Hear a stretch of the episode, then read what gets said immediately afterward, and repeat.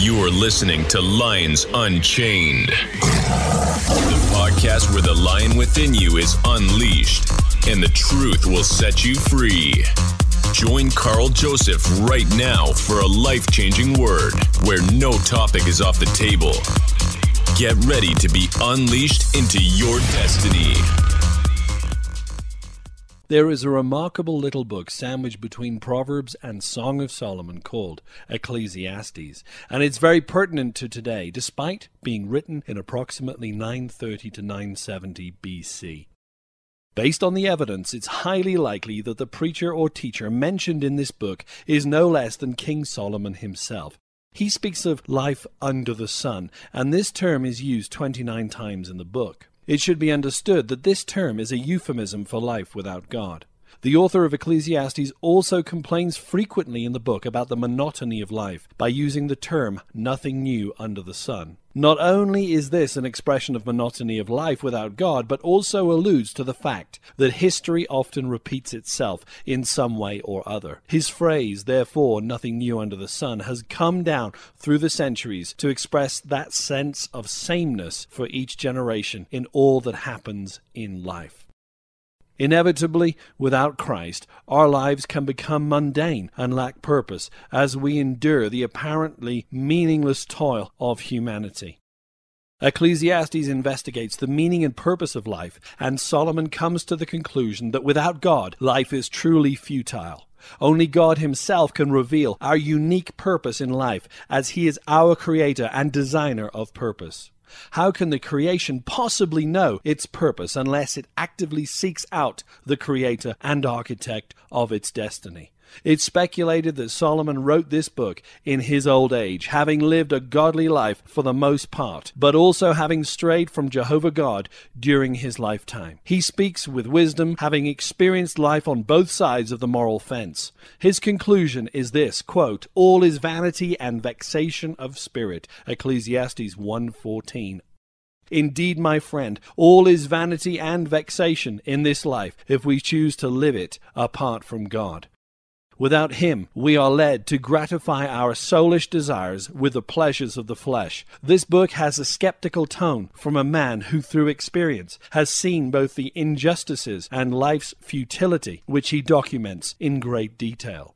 But he has also paid the price for straying from God during his lifetime. He then provides the answer to man's woes in the very last sentence of his book. As the king of Israel, Solomon had vast resources at his disposal and began to try many earthly endeavors in order to fill the gaping hole in his heart, which everyone inevitably feels when they are disconnected from the living God. In Ecclesiastes 3:11, Solomon explains why men and women are not satisfied with life because God has put eternity in their heart, and nobody can find peace and satisfaction apart from him. St. Augustine said concerning God, You have made us for yourself, and our hearts are restless until they find rest in you. Friend, the eye cannot be satisfied until it sees the hand of God, and the ear cannot be satisfied until it hears the voice of God.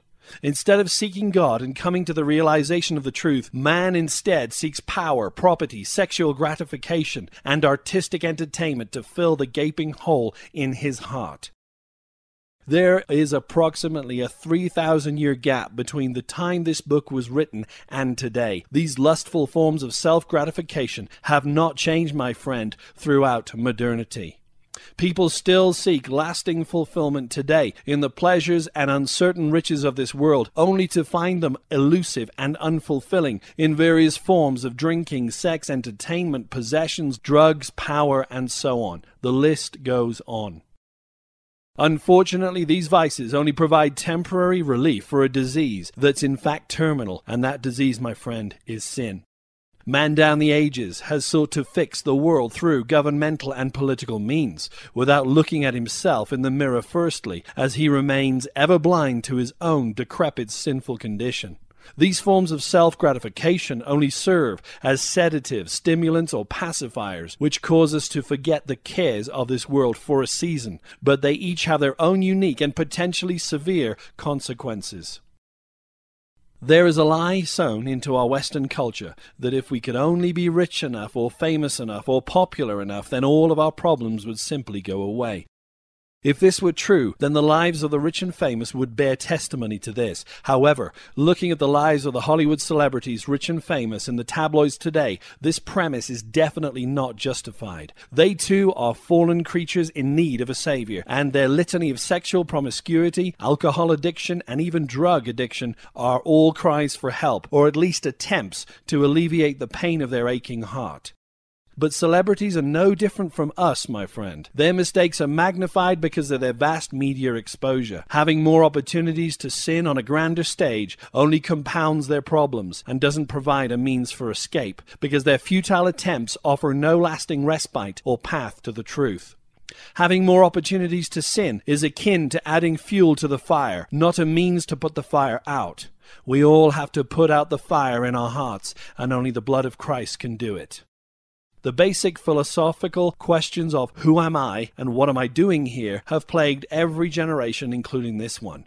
King Solomon, no less, has expounded upon the search for meaning and its futile pursuit without God. Truly, without God, life is meaningless and empty. There are many themes discussed by King Solomon in the book of Ecclesiastes, and I will summarize a few of them here for you right now. Number one, futile pursuit of riches. Echoed by Christ himself in Matthew chapter 6 verses 19 through 21, Solomon has much to say concerning mammon or materialism.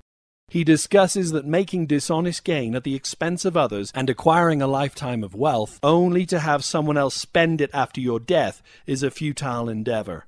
Riches do not satisfy, and neither will they bring happiness. Those who love silver and gold will always want just a little bit more. Take it from Solomon, the richest man ever to have lived. Number two, the cyclical nature of timing and events, and I'm reading from Ecclesiastes 1 9. The thing that hath been, it is that which shall be, and that which is done is that which shall be done, and there is nothing new under the sun.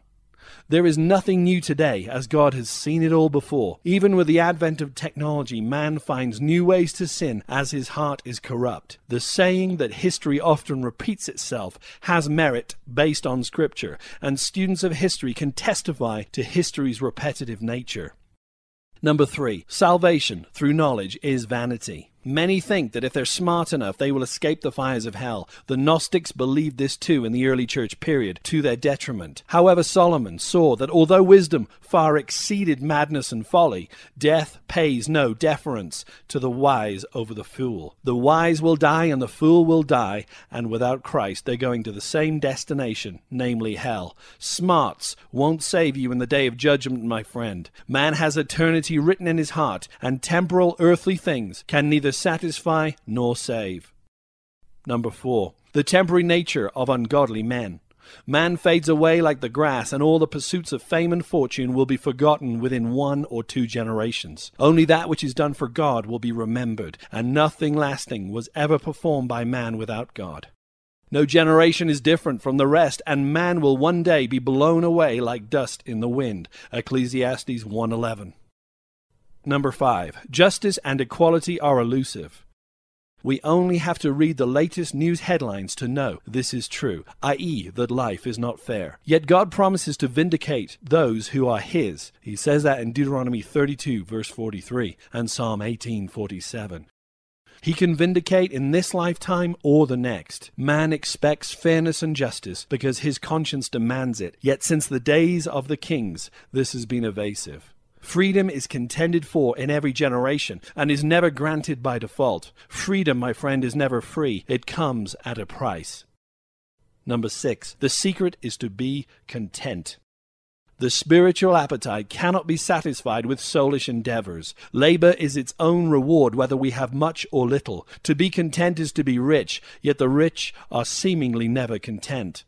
The apostle Paul stated that contentment must be learned in Philippians 4:11, and it doesn't come automatically. Yet even if the rich learn to be content, they cannot be fully satisfied as a spiritual problem cannot be solved by physical means. Money is a poor master, but a great servant. We serve God and let money be our servant, not vice versa. Only in Christ are we content and enjoy the peace and joy of our salvation.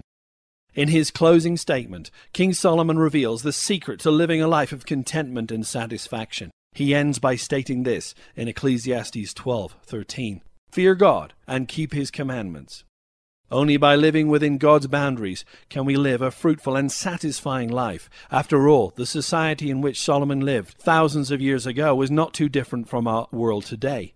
Solomon saw injustice to the poor, crooked politics, incompetent leaders, guilty people allowed to commit more crime, materialism, and a desire for the good old days. It sounds like something out of the pages of USA Today.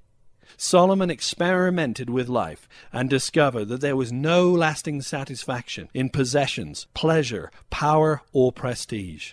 He had everything, my friend, yet his life was empty. Do you know some people like that? Are you like that yourself? There is no need for you to repeat this same experiment. Someone has gone before you and shared their findings. Let's accept Solomon's conclusions and avoid the heartache and pain that must be endured when we experiment in the laboratory of life. These experiments are costly and some of them can prove fatal. Man always wants something new, but there is nothing new really under the sun. Everything in this world ultimately brings weariness, and people long for something to distract them or deliver them.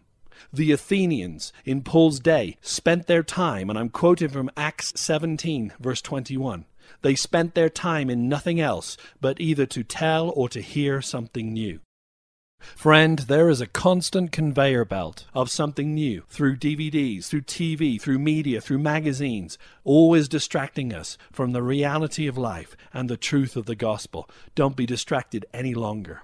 But even while they were seeing and hearing these new things, these Athenians were still dissatisfied with life and did almost anything to find some form of escape. It's the same in the entertainment industry. There's an insatiable human hunger for something new, and the media constantly tries to satisfy this. Solomon wrote, of course, about the basic principles of life and not about methods. As the familiar saying goes, methods are many, principles are few. Methods always change, but principles never do. The ancient thinkers knew this. The Stoic philosopher Marcus Aurelius wrote this, and I quote they that come after us will see nothing new, and they who went before us saw nothing more than we have seen. Unquote. It's time, my friend, to give your heart to Jesus Christ today if you have not. There is no long term satisfaction. Trying to replenish your soul and seek satisfaction in your soul when all the while it is your spirit man that is crying out for life as it remains in a dead condition. You need to be born again. You need to be transformed from death into life. And only Christ Jesus can do this. Once you do, you will live an exciting life connected to God because without Him, you will be never satisfied and you will never be fulfilled. I once was in this position. And when I was 26 years old, I gave my life to Christ, and I have no regrets, friend. I have no regrets whatsoever. It was the best decision that I ever made. Friend, stop looking in the world for satisfaction or fulfillment. Only Christ can give it to you. You have been listening to Carl Joseph in the Lions Unchained podcast. Every week, new episodes are uploaded.